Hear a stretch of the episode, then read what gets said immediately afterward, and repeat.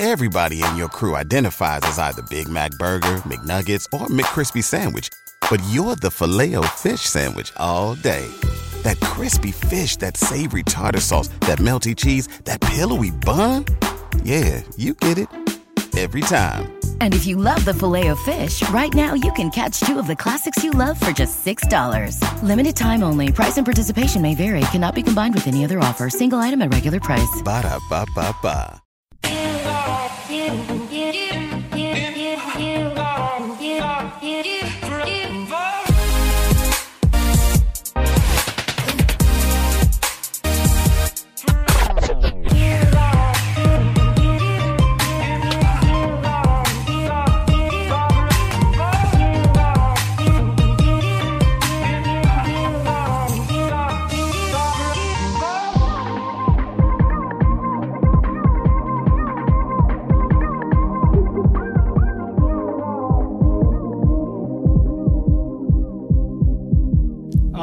welcome everybody to the Lakers Legacy Podcast. Where, as you plan out your Cyber Black Friday shopping this holiday season, looking for the best deals, you'll be hard pressed to find anyone better than one Robert Alistair Pelinka and his shrewd coupon clipping ways when it comes to nabbing the best bargain steals.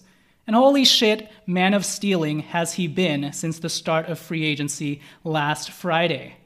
And if anyone's been watching Queen's Gambit on Netflix, Pelinka's been pulling a Beth Harmon and laying absolute waste to everyone in his path by just using a bunch of pawns.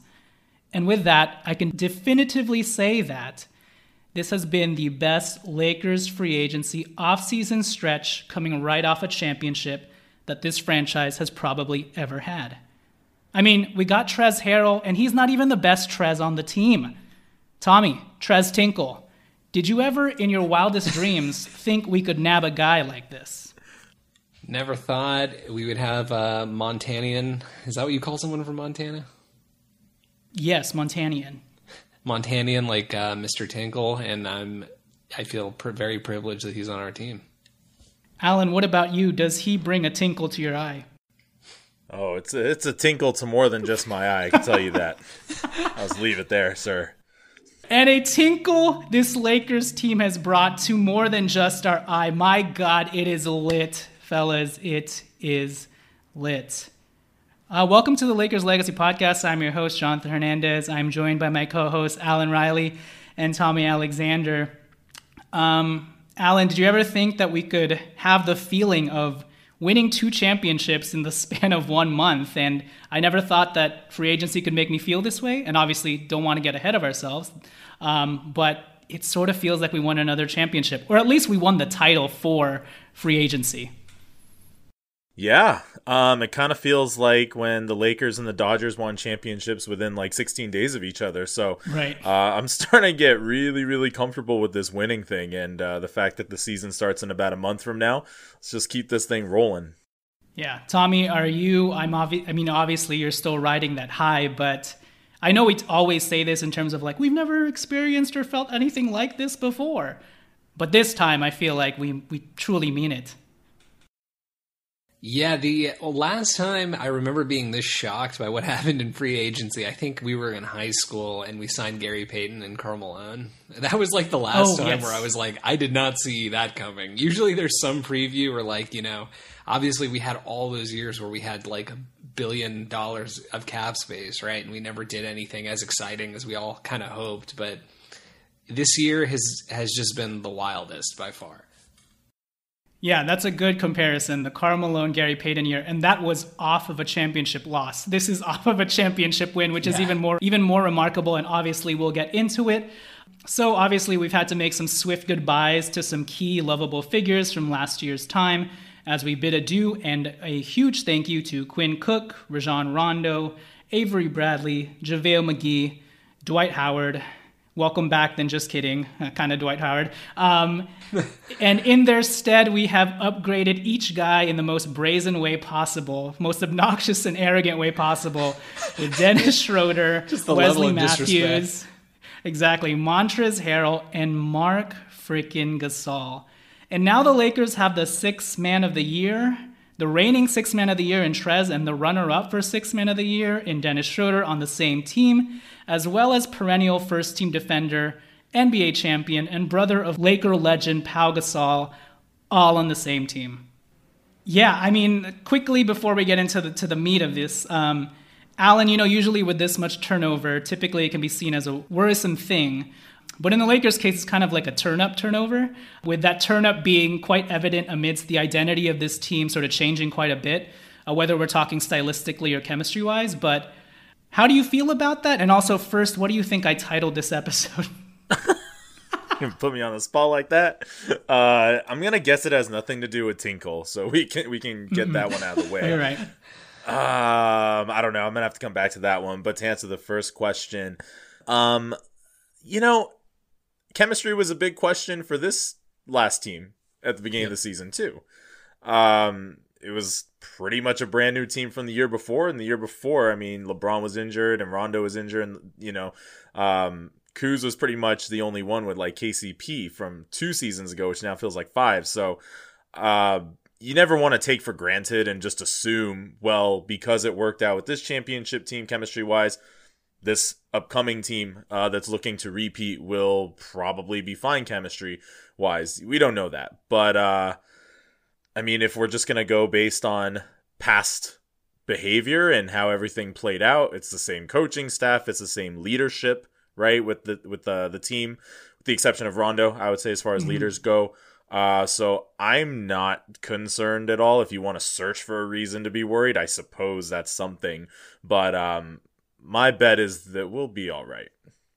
And I still don't have an answer for the title of this episode. That's okay. So I was talking about the turnover, all of these new faces coming in. We've got Montrez Harrell. So I'm going to title this episode Trezzpassers Welcome. Oh, hey. nice, nice. I like that. Solid. Trezzpassers, welcome. All right, so tonight's episode, we're getting into all of the Lakers' newest acquisitions individually and talking about what an unfathomable, unfathomably remarkable job Pelinka did on the fly to not only restock for next year, but also leave room for a sustainable foundation for the future of this team as well. We'll get into more deeply analyzing this Lakers team as a whole and how we envision everyone clicking in conjunction in conjunction in another episode. But for now, we'll kind of try and more focus on each acquisition independently. Uh, but before we get to all that, as usual, please follow us on Twitter at Lakers Legacy Pod. Please also rate and review us five stars on the Apple Podcast app. If you have any questions or topics regarding free agency and this new Lakers team that you want to throw our way that you want us to address, please leave it in the comment section of your review and we'll, make sure to bring it up in a future episode. Uh, take these giddy free agency vibes of yours and let it flow through your thumbs by giving us a five star rating because the more you rate and review us, that's how many more times Marc Gasol will have his two palms open and his two shoulders shrugged up, facing the sky after every foul call he disagrees with, mimicking exactly what Pau Gasol used to do when he was a Laker whenever he wanted to dispute a call. So if you'd like to see more of those Marc Pau mirrored mannerisms throughout the season, please rate and review us five stars on the Apple Podcast app. Lastly, if you'd like to support us in any small way financially, please go to patreon.com slash the Lakers Legacy Podcast, and you can donate as little as a buck and also get some exclusive content on the way as well. Um, all right, let's get into this. Um, let's start general first with regards to what an amazing bang out job Pelinka did. Again, it's unfathomable. Um, this was truly a one of a kind offseason, and we're just going to lot over um, what Pelinka did and, and, give an account of how we were feeling as things unraveled and how, how this compares maybe to past free agencies. Um, so obviously, we started off with a bang, trading for Dennis Schroeder. Honestly, the first sort of transaction in the NBA at all. Uh, we only gave up the number 28th pick and Danny Green for someone younger at a greater position of need, given also what we knew about how much Rondo might command. Um, so Pelinka set us up in a very favorable position even before free agency started with that move. Uh, then, right as free agency started, we nabbed Wes Matthews for the biannual exception. Then, shortly after that, they got Trez Harrell to sign the MLE, in spite of the fact that Trez had a larger offer from our good old friend Mitch Kupchak in Charlotte. Um, Pelinka was able to trade JaVale McGee to the Cavs for a 2026 second rounder and somehow also got Jordan Bell and Alfonzo McKinnie. McKinnie is going to stay on this team as an extra wing guy for us. And then they signed Marc Gasol to the vet minimum. And then today they re signed Markieff Morris to the vet minimum. Um, I think for me, you know, Rob Pelinka went into attack mode here. He wasn't complacent. He was aggressive. He attacked this offseason as if we had lost the championship. He went in for the jugular and finagled his way into some of the slickest maneuverings I've ever seen a GM make. Obviously, having LeBron James and AD and Klutch helped tremendously, but I think the way he was able to work the cap gymnastics and the timing of operations and all the logistical things involved with freeing up space to be hard capped was, to me, truly some next level stuff. Uh, so, Tommy, what are, what are your thoughts overall about, you know, one after another? It seemed like plot twist upon plot twist, and the story just kept getting better, which usually isn't the case. Especially if you go back to 1201 Mozgov calls, you know, it just pro- gets progressively worse. but this was the exact opposite. So, talk to me about the job Rob Pelinka did and just, I guess, how you felt as things were unraveling. So, going into um, going into the uh, off season, I guess we kind of predicted. I mean, we had a very various predictions, obviously, like everybody does, right? But I think you know we we kind of thought like, okay, maybe there's a chance they shake things up, but I think for the most part, guys are going to be back. And I think you know over the course of the weeks leading into uh, free agency, especially when the you know after the uh, season start date was announced and all the you know relevant deadlines were announced. There's a massive speculation. I mean, you can go on Twitter and find any you know support for like somebody guessed that something was going to happen you know for every team and like one of those things happened it's just like so rampant speculation and so we kind of thought that we went over pretty much every possibility and it turns out that we in fact did not go over every possibility because Rob nope. Pelinka just I mean he came up with stuff that people did not even fathom would be possible. Like he was literally making moves that, you know, cap experts like Pincus and Bobby Marks are on Twitter like, I don't really understand how this happened, so there must be more detail. And then like 10 minutes later, it's like, oh, he must have used this weird like cap nuance, you know, to save like an extra hundred thousand by doing this and X, Y, and Z. And it's just mm-hmm. like he he was so creative in the moves that he was able to make. Like, for example, trading JaVale, right? I guess I'll go in order of like, you know, watching things unfold. Um, you mentioned, mentioned the Schroeder thing. Uh, we obviously watched the draft, you, and all of us, and uh, we did, you know, we recorded after the draft, and it was, I don't know if it was a letdown, but we didn't do anything, right? Mm-hmm. And so we, I, I, I, didn't know necessarily to expect whether that would kind of set the tone for how things were going to go in free agency.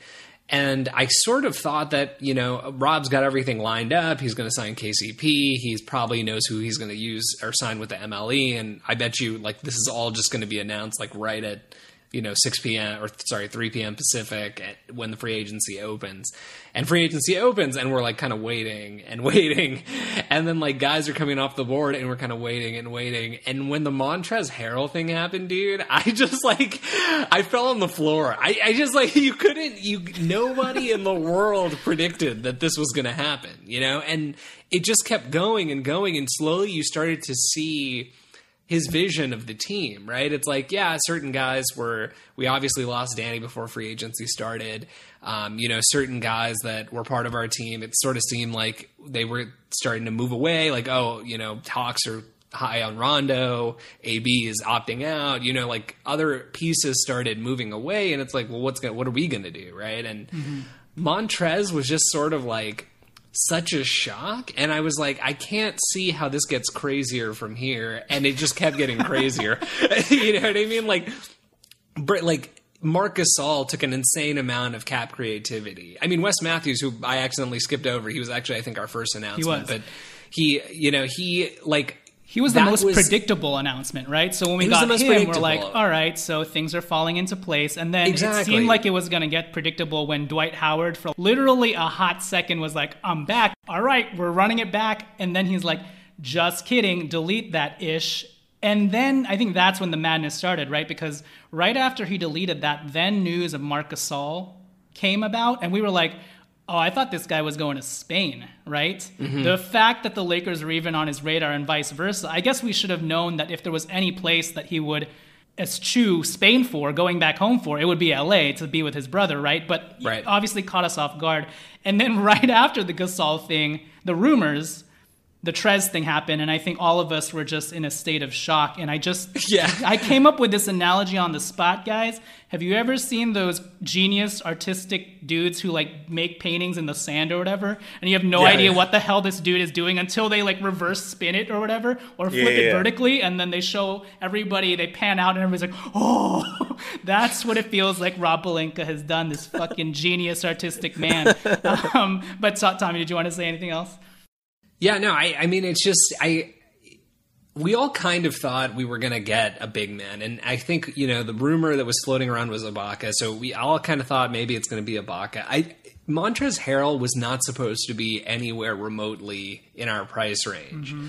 And the fact that we stole him away from the Clippers made it that much more sweet. I'm gonna just have to be honest. It really, it really like uh, heightens it for me that we we took him away from the Clippers because not only you know do we get a very very valuable piece for our roster at the price, but we took away like the only asset that the Clippers have left for like the next I don't know how many years that they traded like their picks for Paul George, right? So it it it's just like everything ha- has been like everything has been almost it feels almost too good to be true. Yes. Like when we signed Montrez, it's like, well, there's no way we're gonna get Marc. And then we get Marc, and then it's like, well, there's no way we're gonna get Markieff. And then we get Markieff, and it's like we have ten legitimate NBA players who would be like how many other teams in the league have 10 rotation players who 100% of those 10 guys would be rotation players on all other 29 teams in the NBA?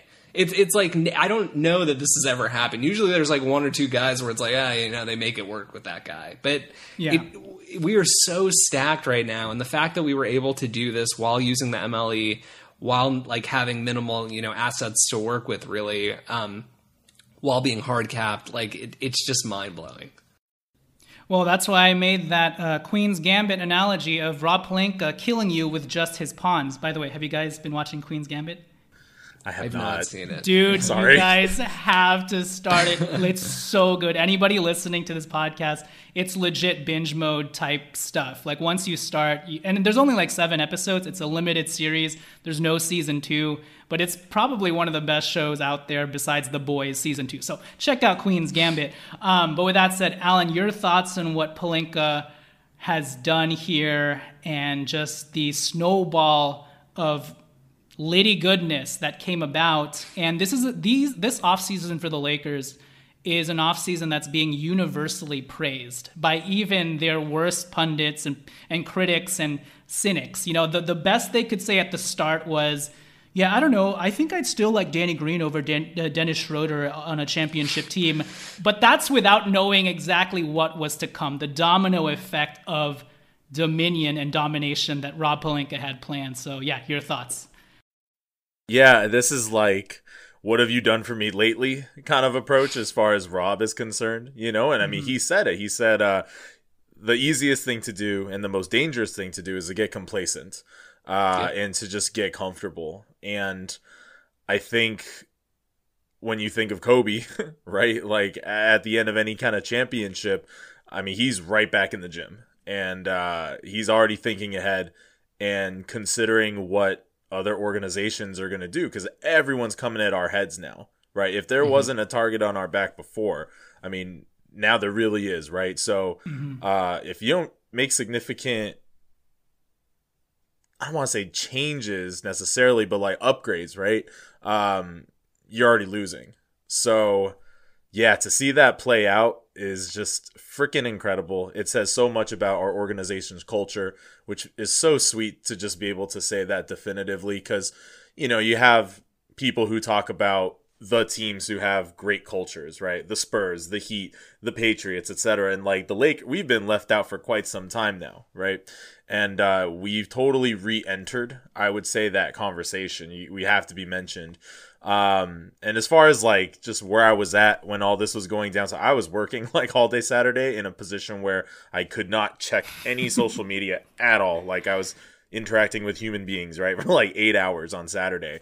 Um, yeah, dudes, I missed out on like all of the live as it's happening kind of thing. So I had to catch up on like whatever it was 12 hours of twitter Yeah. basically. Uh, so that was my saturday night. I was just like scrolling through our group chat um, and then just on twitter catching up on everything. So it, it really came in a whirlwind for me. I didn't get any notifications on my phone even like you know? There's just nothing. I was like separated from the world You just got pummeled with a whole bunch of punches that you it couldn't. was insane dude it was too fast like i enjoyed it you know but like I, I couldn't even let it breathe right you couldn't process, right? No, not at all. Trust the process. Trust the Trust not the being able to process. So, you know, what Rob Pelinka did this offseason, and we've had hints of this throughout his tenure with the Lakers, right? Given the fact that this past season was the only trade deadline where he didn't make a trade, and in lieu of that, he made the biggest buyout signing that he's ever had with Markieff Morris, right? So that was what he did instead of a trade. But prior to that, he's always made some sort of move at the trade deadline. So we've seen hints of the way that literally Rob Pelinka likes to Rubik's Cube the future. This offseason felt like he was absolutely in his bag, as the kids like to say. He unloaded the freaking clip. Pop, pop, pop, pop, pop. Magnitude. And oh my God, I think in the span of his first three years as a Laker GM or basketball, head of basketball operations, whatever, it's like he took all of his previous moves, one up them, and, and decided to, you know, combine them all and consolidate them all into one three day span. So, I mean, and and props again to bringing back KCP on a reasonable deal. We find out now that it's only for $12 million, which gives us more space under the hard apron to sign a 15th guy if we want to, or just keep that space open for a potential buyout guy in the future. And then I think KCP's third year is unguaranteed. Just such a favorable So contract. And, and also, the other thing I'll say about KCP is we're getting him in his prime years, ages 27 through 30. Uh, Markieff Morris is only 31, and he just came off a playoff run in which he led the team in three point shooting, shooting 42% from three. We're going to have his early bird rights next year where we, where we can keep him long term if we so choose. And just such shrewd, smart negotiating by Pelinka all around. So it was important to keep the continuity with bringing KCP and Keith back. And yeah, not enough can be said about Rob Pelinka and what he did here. Um, we'll take it to break, and when we return, we'll get into the nitty gritty of all these new guys. And uh, yeah, just keep getting excited and lit. So Keep popping. keep keep pop popping. How many people do you think know that reference, dude? hey, if you guys are community fans, let us know so we're not feeling alone here. All right, so we're back. We're going to go in order here. Let's start with Wesley Matthews, who, if you actually sift away through the madness, probably one of our most important acquisitions because even still up until this point, we don't have a lot in the name of wing defense, and we needed very badly a Danny Green replacement. Um, so obviously, when the the Green and Schroeder deal happened, he was a guy who was rumored to have drawn interest from the Lakers. That ended up coming to pass. We only we signed him to the BAE, which is about 3.5 million, and he immediately slots into the whole Danny Green left. Um, yeah, Tommy, what are your thoughts on on Wesley Matthews at this price? I think pretty much one fifth of the price of Danny Green. Yeah, so I mean, I think it's an upgrade. Actually, I don't think it's like oh, we for the price, it's you know, it, you make it work. I think he's actually in many ways an upgrade. I mean, if you follow um, some of the guys on Twitter who get into like the real analytics of defensive matchups and you know, individual defense uh, analytics are famously not that accurate or not that helpful, I guess, but. Wes Matthews, you know, in terms of difficulty, in terms of what he was doing defending uh, for the Bucks last year, he was consistently taking the best perimeter player on the other team, the best wing player on the other team, and shutting them down. And he did that over an entire season. His three point shooting has taken like a little bit of a dip. He's still a threat. Um, and we'll see. I mean, how much he benefits from you know getting hopefully a lot of wide open corner threes above the break threes. Not that great, but you know Danny Green wasn't that great either. So I, I think for the price, it's it's an amazing move. Somehow, although we get a little bit older than Danny, we get a little bit faster. I mean, Danny, you know, Yo, the famous yeah. T Rex running in the uh, in the bubble, like like it just became a little hard to watch at times. I know he was injured, he was struggling, but you know, he's on a quick turnaround, is there any indication that he would have, you know, flipped it and, and gotten in great shape and gotten healthy? And I guess I shouldn't say shape, he's in fine shape, but, you know, gotten healthy to the point where he could clean all that stuff up, you know, in three weeks? I don't think so, you know? So Wes has been, had more time off. Um, he's a solid player, great length. He can guard twos and threes. He can guard quicker guys than Danny we lose a little bit of height, but I don't know that it matters with Wes. I mean, he he has mm-hmm. such a strong base. I mean, if I think at this point this stuff has gone pretty viral, but there are these clips of Wes guarding Kawhi last year. Yes, sir. And his ability to fight over screens is like absolutely insane. I mean, it's like quite jarring actually when you watch it because I think that we had pretty good defenders last year, especially Caruso and KCP. Um, and Wes Matthews gets over these screens like they're not even there. It's like so crazy and like is able to get himself in a really good position. And I, you know, we like you said, we needed somebody to replace Danny. I think of the wings, he was probably the best option, certainly for the price for what this team needed um, in terms of being able to provide that that type of defense and being able to hit a shot. And really, we're not going to be asking him to do much else. Um, so you know, obviously, fantastic signing in my uh, my opinion. Yeah, not to hit Danny Green with with the door on his way out, but someone right. um, replied to me on Twitter. I think at Herschel underscore he wrote, "Yeah, Danny always looked like he did a heavy leg workout the day of the game." Oh yeah, I know. It's like you, you, had leg day the day before. He was doing yeah. that like weird run where you can't really stretch your legs. so I guess the best way to describe Wesley Matthews for me actually would be he's like a fusion of Danny Green plus Avery Bradley. You know, because mm-hmm. he's a little bit shorter, but he has like the physicality and strength that Avery Bradley had, but his body is I guess a little bit of Dion Waiters too. He's very bulky. He's got some spare change in that back pocket. Where if you watch those clips against Kawhi Leonard, Kawhi Leonard's trying to do his back down move, move on him in the mid range, and he's not gaining any you know separation, and he's just, he just has to shoot over Wes. But because Kawhi, even though Wes is shorter than even KCP, because Kawhi felt that physicality to start off his move, his shot is kind of left for dead a little bit or DOA upon once he shoots it, or he at least makes it more he at least makes it more difficult for Kawhi to get that shot off upon release, even if it's above his head. So, um, Alan, what are your thoughts on Wesley Matthews, who that I know it's just one game, but during that December matchup against Kawhi, held him to five of fourteen shooting and really leveraged that hefty body and strength of his against Kawhi. Yeah, yeah. Um, I mean, I was actually thinking about the game when we played Milwaukee in Milwaukee the first time around. Mm-hmm. Uh, I think I want to say LeBron might have had a triple double, like 21, 11, and 11, but 21, right? And uh, I, I can't remember his exact shooting percentage from that game, but I was watching some highlights of it again. And Wesley Matthews played LeBron extremely well defensively. He came up with a key steal uh, when we were making our comeback at the end. LeBron tried to cross him over. It might have just really gotten deflected off of LeBron's own shin, but Wes Matthews still stayed right in front of him. Um, he is incredibly sturdy. Um, I, mm-hmm. I really like your fusion of Danny Green, Avery Bradley, but for sure plus Dion Waiters because he's yeah, he's not like chunky, like you know that makes you kind of think of like Glen Davis or something, like a fat guy. but um, he's uh, he's very like stout, mm-hmm. um, and like Danny Green used his height and his length right to defend people, and obviously his IQ as well. But I think that Wes Matthews is is such a huge defensive asset to us um, so that's really exciting. And then offensively, I I was listening to uh, Pete and Darius and Trudell, and I think Trudell said that his lowest three point percentage in any season in his career was like thirty six percent. Yeah, that's freaking crazy. It is. Um, so I, I see him as definitely being like a trail three type of guy um, being that wing who is, who needs to be back uh, in transition defense just in case. But he could definitely knock that shot down. And um, despite his Achilles tear, you know, several years ago, um, he's figured out a way to be extremely effective. Yeah, for sure. And his defense, surprisingly, with his body, is still very gritty and nasty. He really gets after it. You know, he's really a tough guy. But like Tommy said, he moves extremely well. Like he moves like Avery Bradley, really, which is crazy, fighting over yeah. screens and whatnot.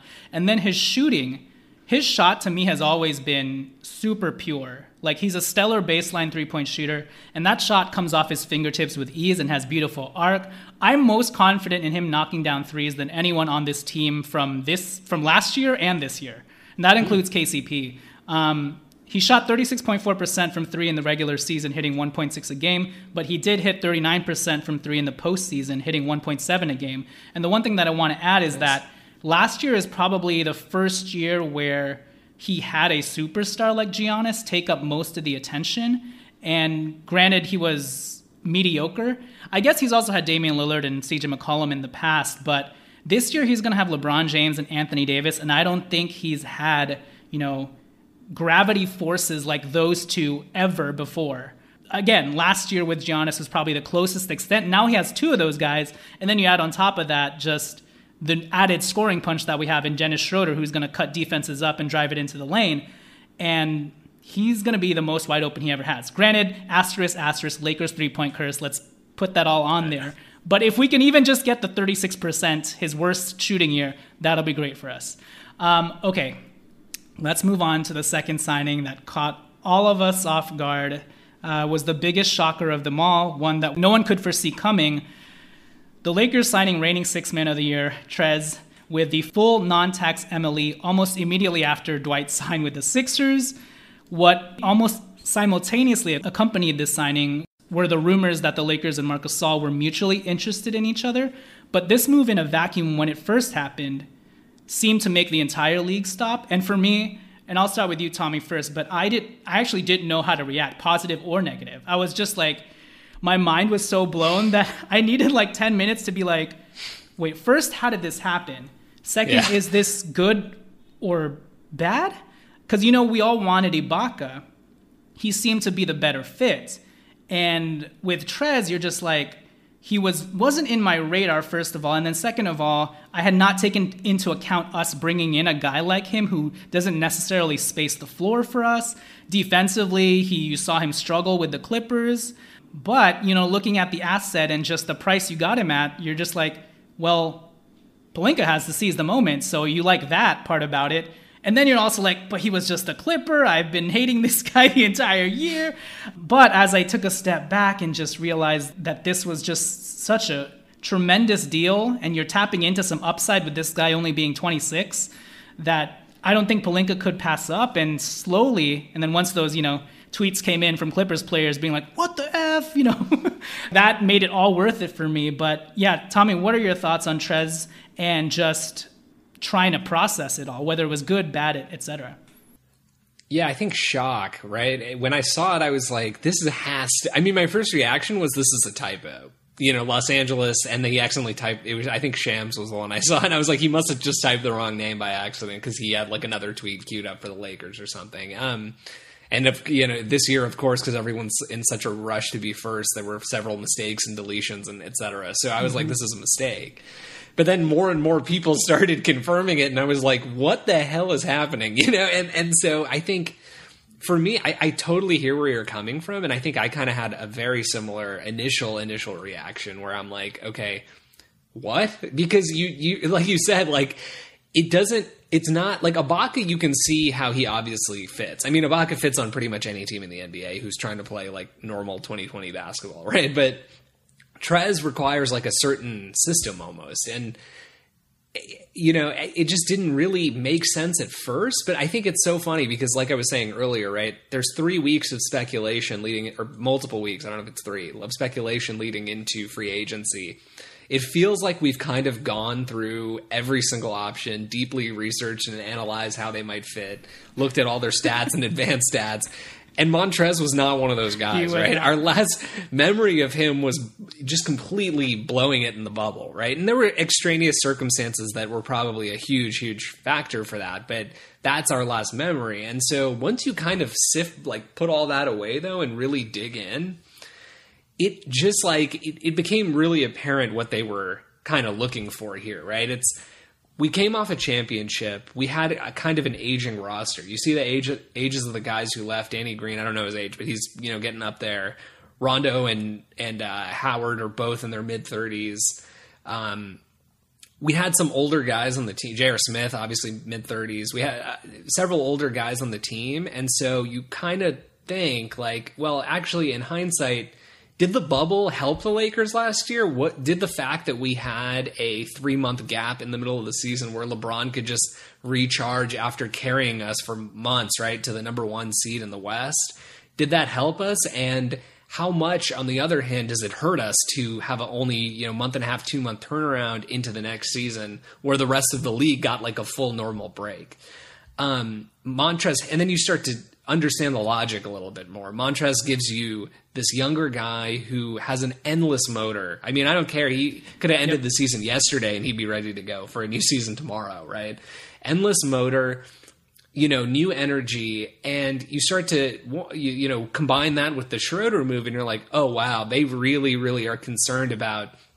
We need to. We already know now because we've seen it happen. What LeBron and AD will do once we get them to the uh, playoffs in a favorable position, as like you know, preferably. Obviously, the bubble didn't really matter for you know seeding, but as a as a, especially as a one seed when the home games and all that stuff comes back we've seen what AD and LeBron can do. Now the question is, how are we going to get them there without, you know, you can't plan for a break, so probably there's not going to be a break this year. So how do we get them there rested and put them in a position to do it again? And I think you start to see why the Harrell thing makes sense. Um, I think Harrell is going to surprise a lot of guys. Like we we need to keep in mind, right? There's a lot of hindsight bias that occurs when a team wins a championship. Like for most of the season and frankly before the season like we were all kind of cautiously optimistic about how things could go there were a lot of people who had some serious doubts right? And they were not necessarily unjustified. Of course you're going to get the trolls who are like the lakers are going to be a bottom four seed right?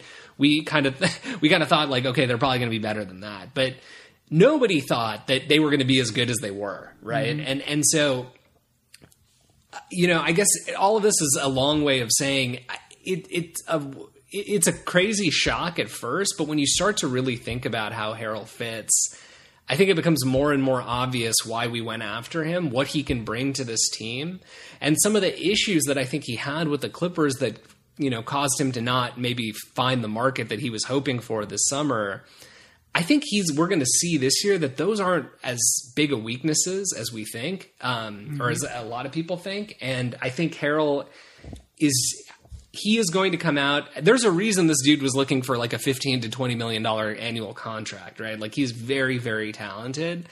And I think he's going to come out and show exactly that. And of course, taking him away from the Clippers is just extra icing on the cake because, like I said, I, I mean, Paul George and all these guys, they're so transparent, right? Paul, there was all this stuff about Paul George, like, I mean, I, I can't remember who wrote this article. Maybe you guys remember, but at the end of the season, there was some article end of the Clippers season, there's some articles about the Clippers implosion and, you know, reports from the locker room. This might have been leaked by Trez actually. Reports from the locker room about, you know, Paul George telling everybody, you know, we got to stick with it. Everybody needs to come back and we're going to go at it again. And Trez like rolled his eyes, right? Because Paul George is so transparent. The reason, like, the only reason he wanted Trez to come back is because it's a tradable asset for this team he obviously is not a fit on this team, you know. So it, it just like you know, Trez clearly saw that and wanted to get out.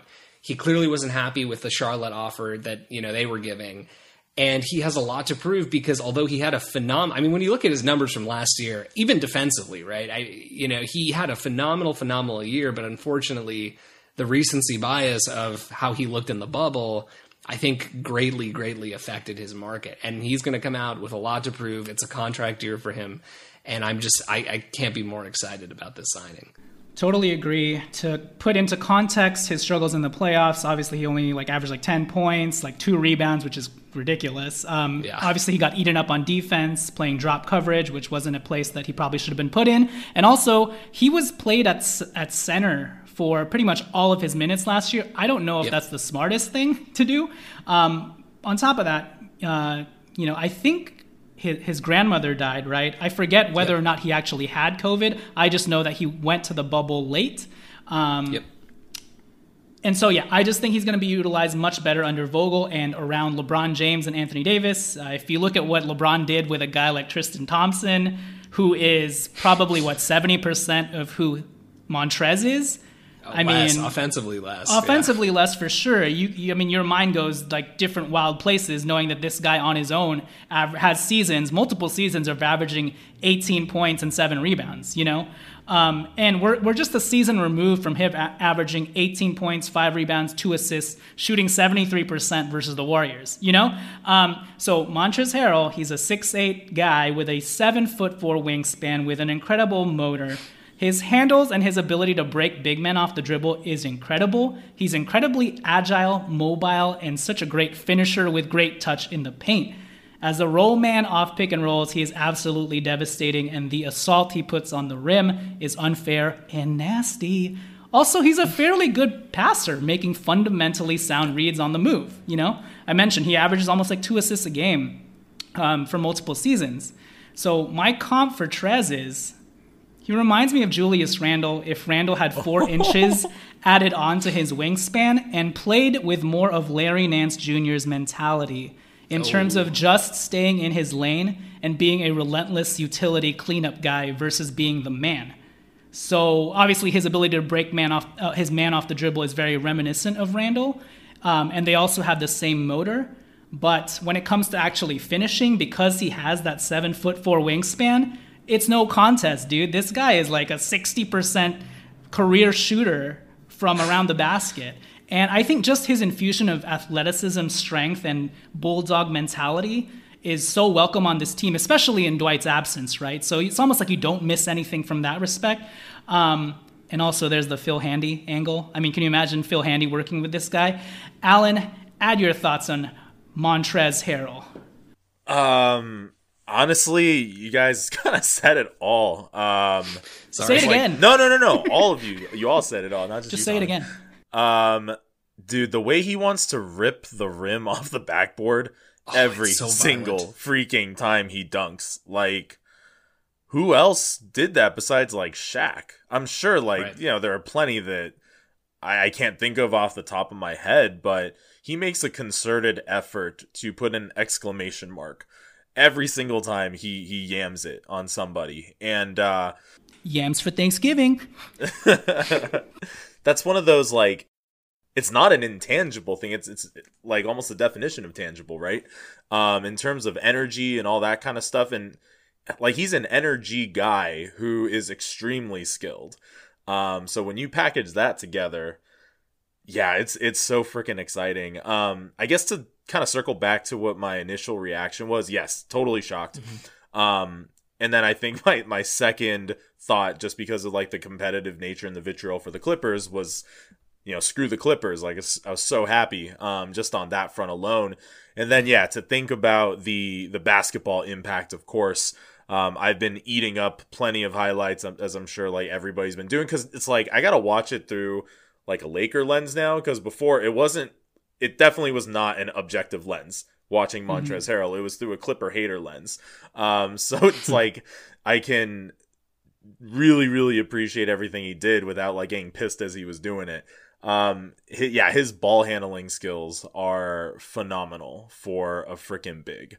Um, like you said, I, I love the the Julius Larry kind of comp because it's everything that Julius wanted to be in terms of like breaking guys off the dribble, but just didn't really work out, you know. Um, Trez has a really tight handle, Mm-hmm. and uh, when he gets mi- mismatched against plotting bigs, you know, which is going to happen, um, his ability to just drive past them right at the He point moves of attack. fast. Those rip Dude. throughs, like boom, boom. Oh yeah, yeah, for sure. It's He's got those like fast twitch muscles going for sure. Always faces up like Randle, but does not take that hesitant, you know, like jab, jab that Randle no, used no, to do. no. He just very went. Decisive. He just goes. Very, just very goes. decisive, and, and you just feel comfortable watching him. You know, you're not at all like, oh god, here we go. So I think what I'm looking forward to is just okay. So we could throw it down to Anthony Davis, right, and like clear it out, let him go to work. Obviously, Bron is that guy. Well, guess what? Now Trez is that guy too, which is freaking crazy. So, um, it's surreal, dude. It's it's Yeah, it awesome. It is. Yeah. I, I want to say one thing, one more thing about Trez is like, because you know the Randle comp I think is a fair one in some ways, but for a guy who plays, it's almost like when you see highlights of him, your initial reaction, it's kind of like watching Randle highlights. You're like, oh, this guy must be OC like a lot. Let me just say that Montrezl Harrell, for how high his usage is, which this is something I saw in like a recent Pete tweet. Um, his usage is like 25% or some, cra- it's Right. like pretty high. Yeah. He's not just catching on the roll and dunking or catching No, lobs and no. dunking. He's doing a lot of stuff himself.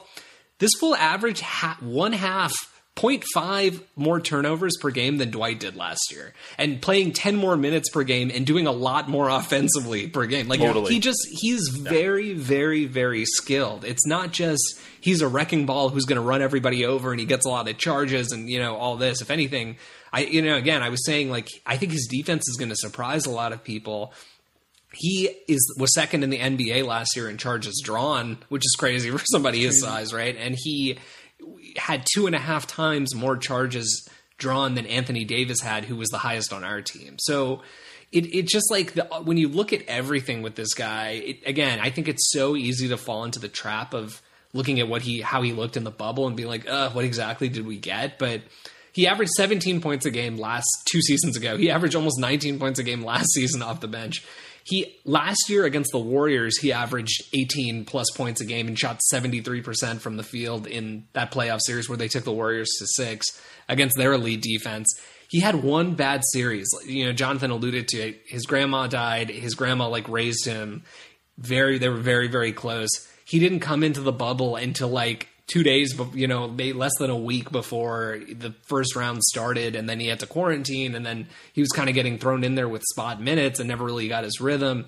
Don't want to make too many excuses because he just didn't look good, but I am going to say that was an anomaly, right? And, and I'm going to say that when he is paired up with these other guys who you know, when he was the Clipper with the Clippers, you know, yeah, he played a lot of his minutes at the center. He's going to play a lot of his minutes at the center with this team as well. But we have other guys who, the, when he was playing with the Clippers, his perimeter defense was like Lou Williams. You know what I mean?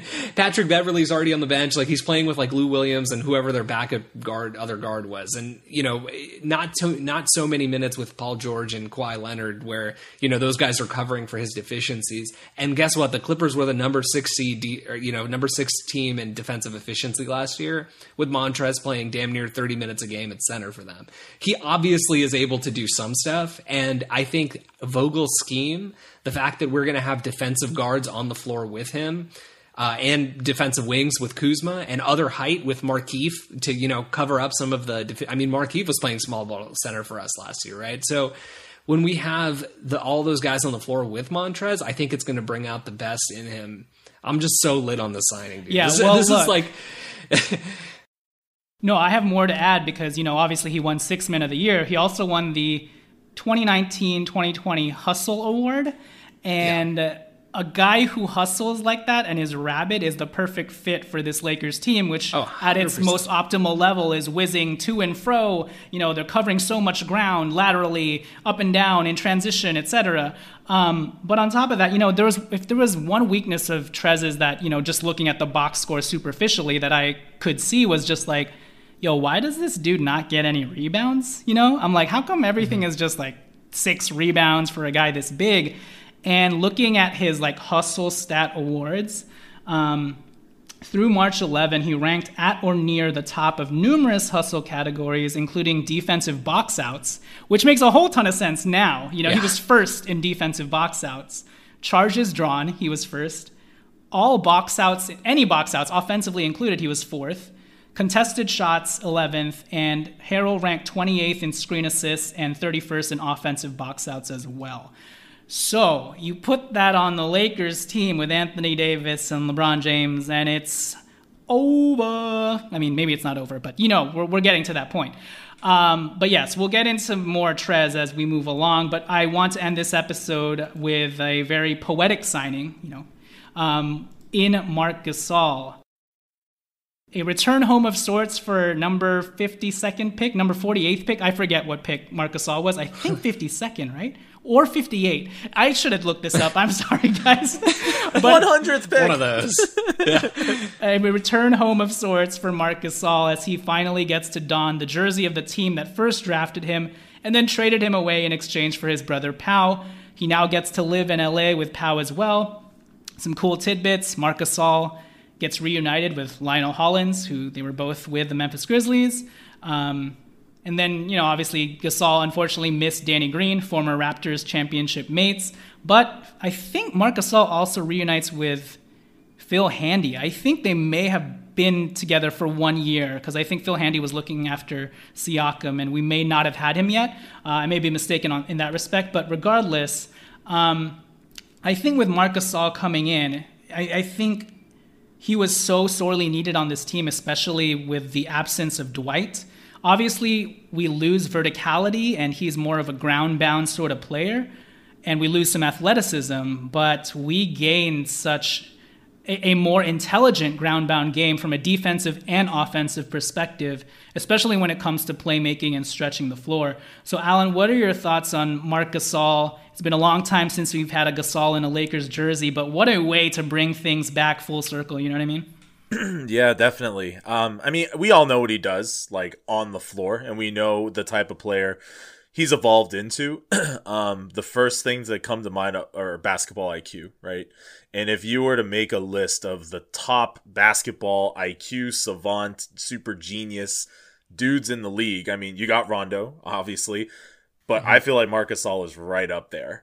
And the fact mm-hmm. that we have a guy with uh, so much wisdom right? Who who he can bring that to any team, be a coach on the floor type of guy, um, on the bench in the locker rooms, um, just to have again that breadth of knowledge, uh, I think is so so important for this team.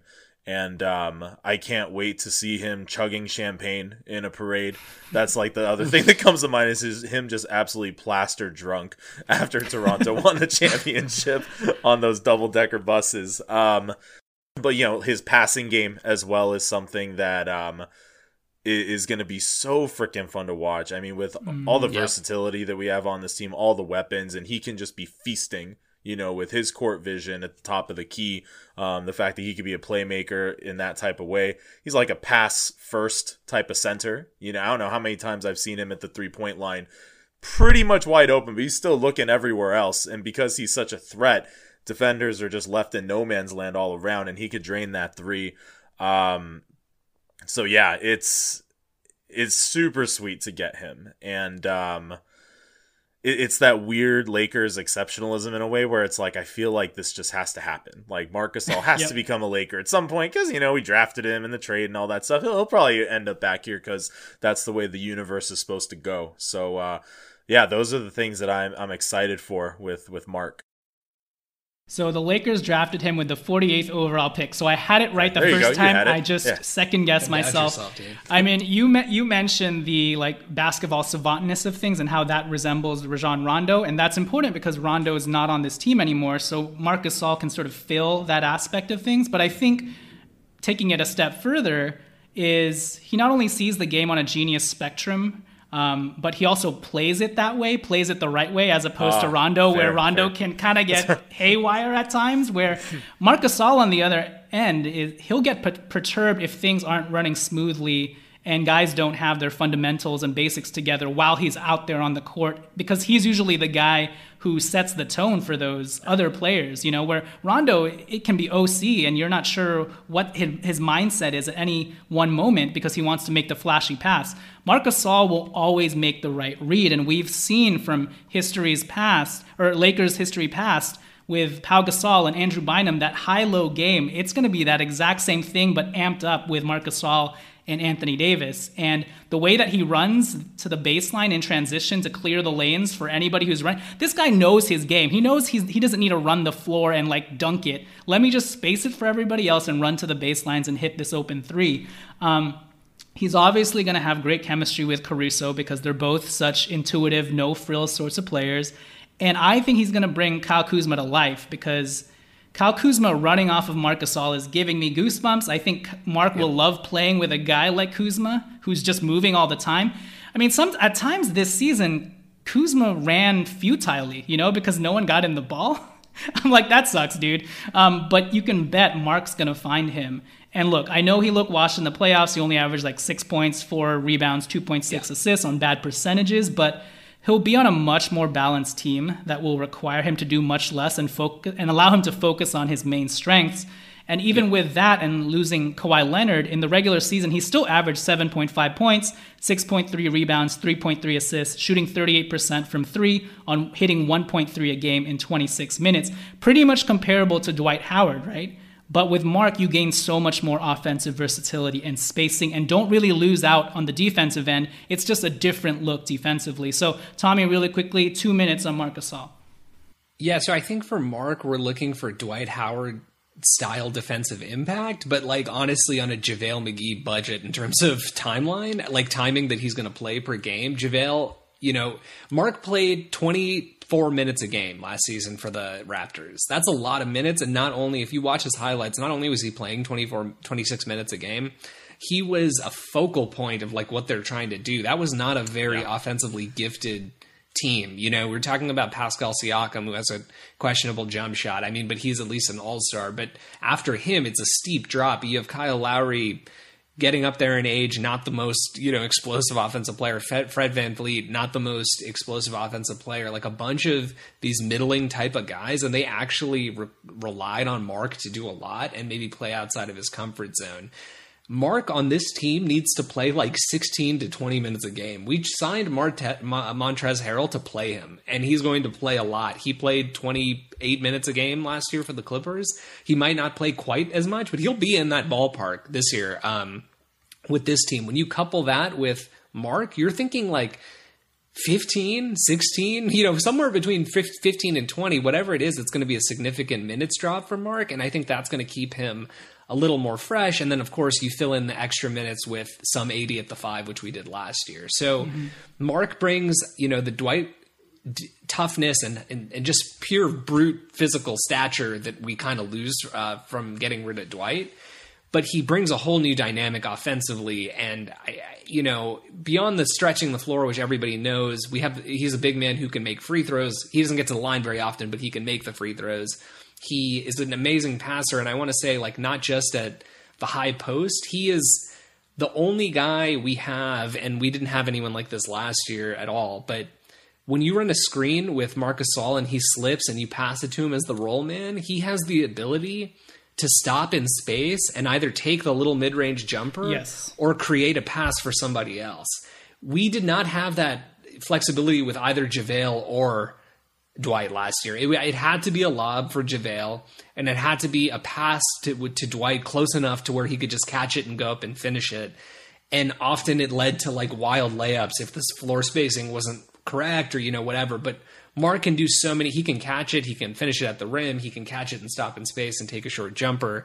He could catch it, not do anything, and just make a pass to a cutter. I think that's where, you know, to your point with Kuzma, I think that's where they're going to really click together. Um, it it really works. You worry about his durability, uh, being able to you know sustain himself for a season. Um, but you know if if they are able to get over that hurdle, it just adds a completely new dynamic. And I mean, we we were praying for a center like this to come start for us all last year, and we finally got one.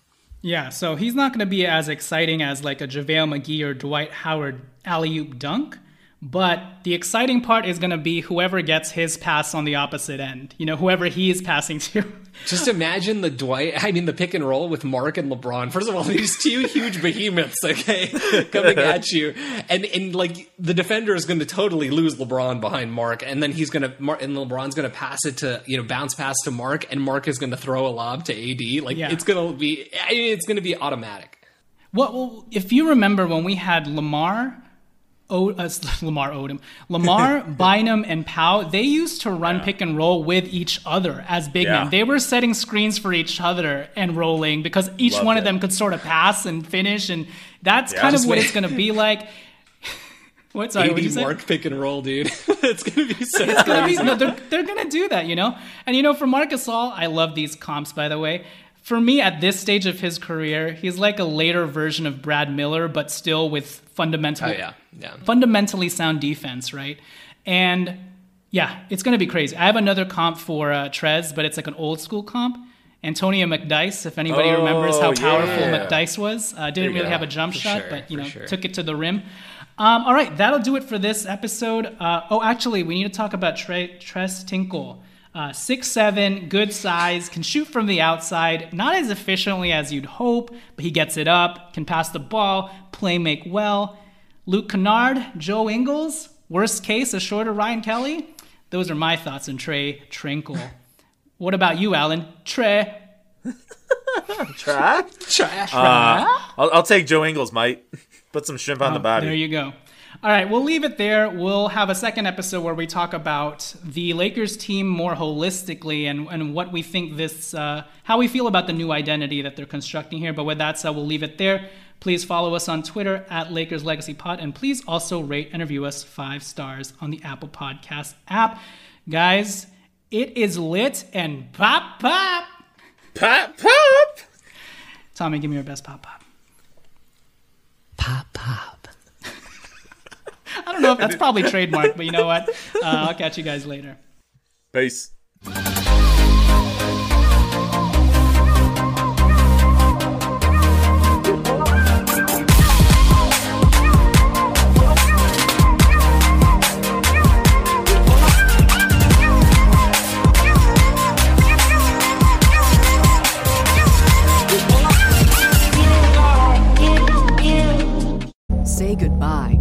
Credit card rewards. Greedy corporate mega stores, led by Walmart and Target, are pushing for a law in Congress to take away your hard earned cash back and travel points to line their pockets. The Durbin Marshall credit card bill would enact harmful credit card routing mandates that would end credit card rewards as we know it. If you love your credit card rewards, tell your lawmakers hands off my rewards. Tell them to oppose the Durbin Marshall credit card bill. Get ahead of postage rate increases this year with Stamps.com. It's like your own personal post office. Sign up with promo code PROGRAM for a four week trial plus free postage and a free digital scale. No long term commitments or contracts. That's Stamps.com code PROGRAM.